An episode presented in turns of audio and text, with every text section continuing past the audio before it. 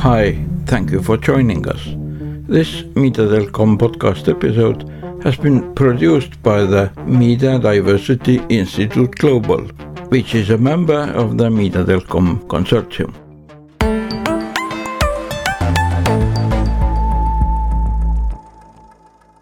So it's good to be in the uh, Media Diversity Institute offices in London because we're lucky to have Lilia Raycheva, who's from the Sofia University MediaDelcom team here in the country and in the office. So it's a great opportunity to catch up with her to find out what's happening with the project in Bulgaria and also to follow up on our first podcast, which looked at what was going on in Colorado in the United States, where Colorado State University was working with a local newspaper to put in place deliberative journalism.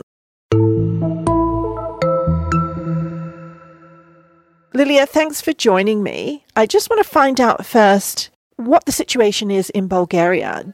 From your research as part of the MediaDelcom project, are there opportunities for similar cooperation between your university and the Bulgarian media when it comes to deliberative journalism?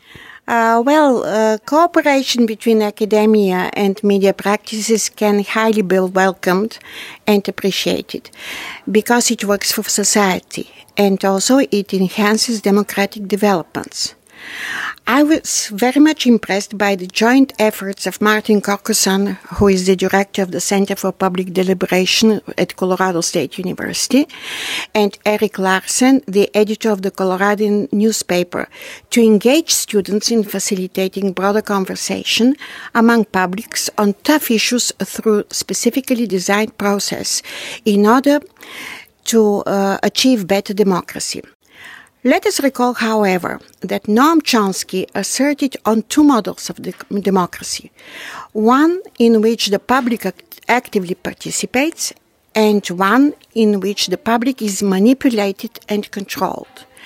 According to him, propaganda is to democracy as the bludgeon is to a tol- totalitarian state, and the mass media is the primary vehicle for delivering propaganda.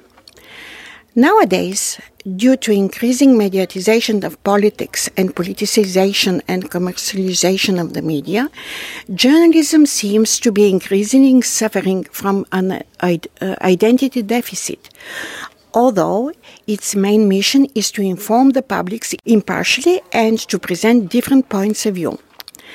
MediaDelcom is namely about conversation, about public participation in the dialogue on tough issues, or as John Dewey has put it, about social cohesion through media.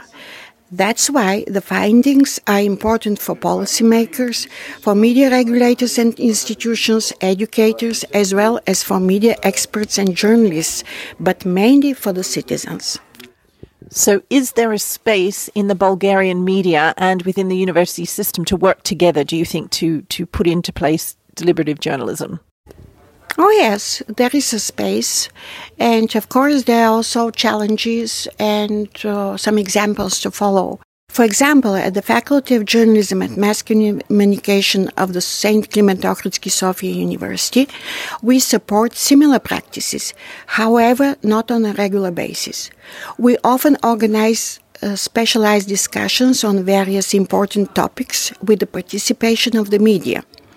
Our graduates working there willingly moderate them, but the conversation often ends in the auditorium or the editorial office. It is covered by the relevant media, but it does not always reach those who are empowered to make decisions. It's a challenge. According to the research findings of our team, another significant challenge could be the audience reach. The audience has to cultivate in itself a culture of deliberative communication. This means to build up specific skills in future journalists, to train them how to facilitate the conversation, to elevate the quality of discussion. For the Center for Public Deliberation at the Colorado State University, it took nearly two decades. So how long before we see more universities thinking, huh, we got to do something like this? The sooner the better, because it's uh, a new avenue.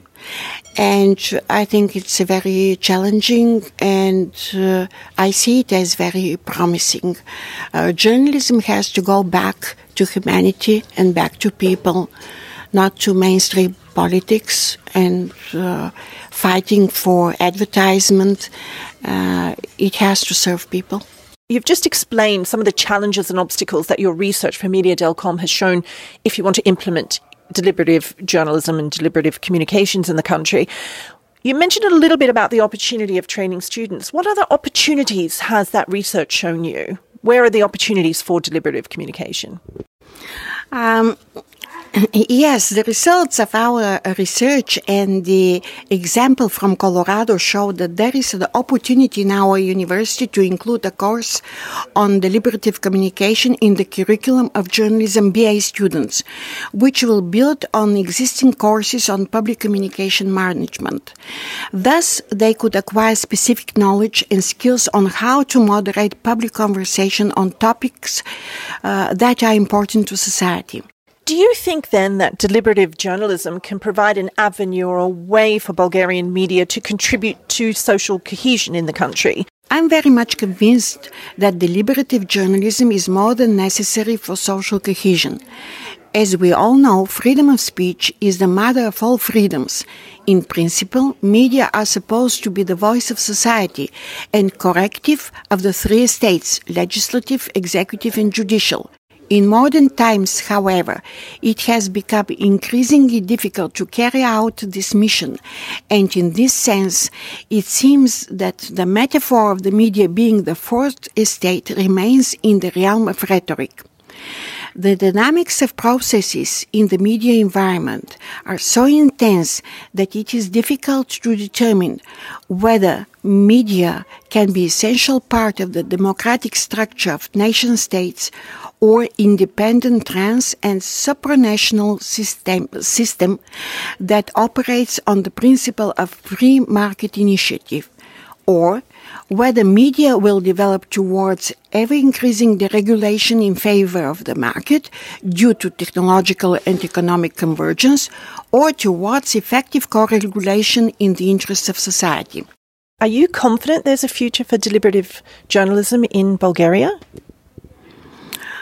Um, I think that there is um, a ground for deliberative communication and journalism in Bulgaria, uh, but it has to be initiated, initiated and strongly supported by media themselves.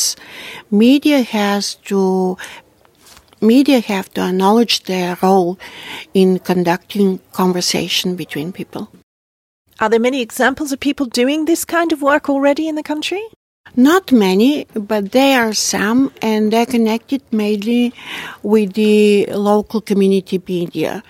Uh, for example, there is a public uh, T V station in in uh, Plovdiv, the second largest city in the country. It's uh, uh, Plovdiv uh, Public T V, and uh, it's on the air for more than two decades, and people acknowledge this uh, T V station as their T V station, and they can bravely pose questions, and it's good that this T V station is delivering uh, public demands to the uh, municipality uh, authorities.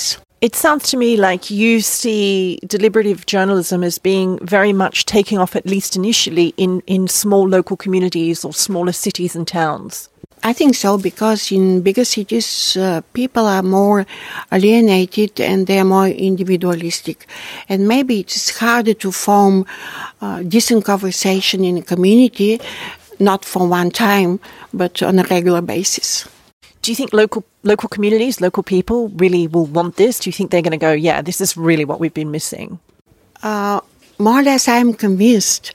Uh, the problem is that um, uh, maybe not only in Bulgaria, but all over the place, uh, it is uh, very difficult for local community media to stay stable on the market. Because after that, uh, after all, you have to have funding in order to be successfully sustaining it. MediaDelcom is funded by the European Commission, which is basically European Union taxpayers. So when it comes to Bulgarian taxpayers, what outcomes of this project do you think they want to see? What will make them happy to say this has been worth supporting this project?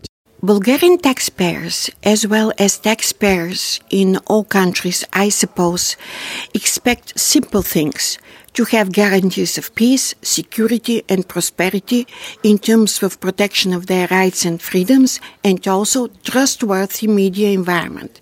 The overall objective of MediaDelcom is to develop a diagnostic tool for policymakers, educators, media critical bodies and institutions, as well as for media experts and journalists.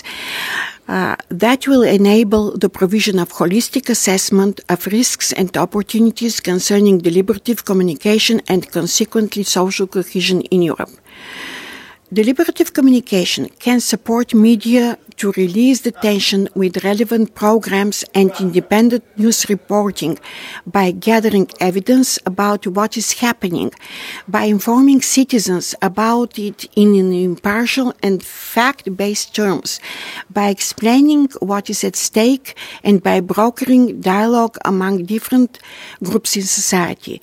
The outcomes of the project, I guess, will be assessed positively by society in Bulgaria, because they are aimed at improving the media environment, which is in the foundation for sustainable democracy and good governance. So are you really confident that this MediaDelcom project that you're part of is going to help provide some of those answers, some of the solutions or ideas for getting this in place? I strongly believe so, because it's quite reasonable. We live in times when uh, journalism is changing its nature.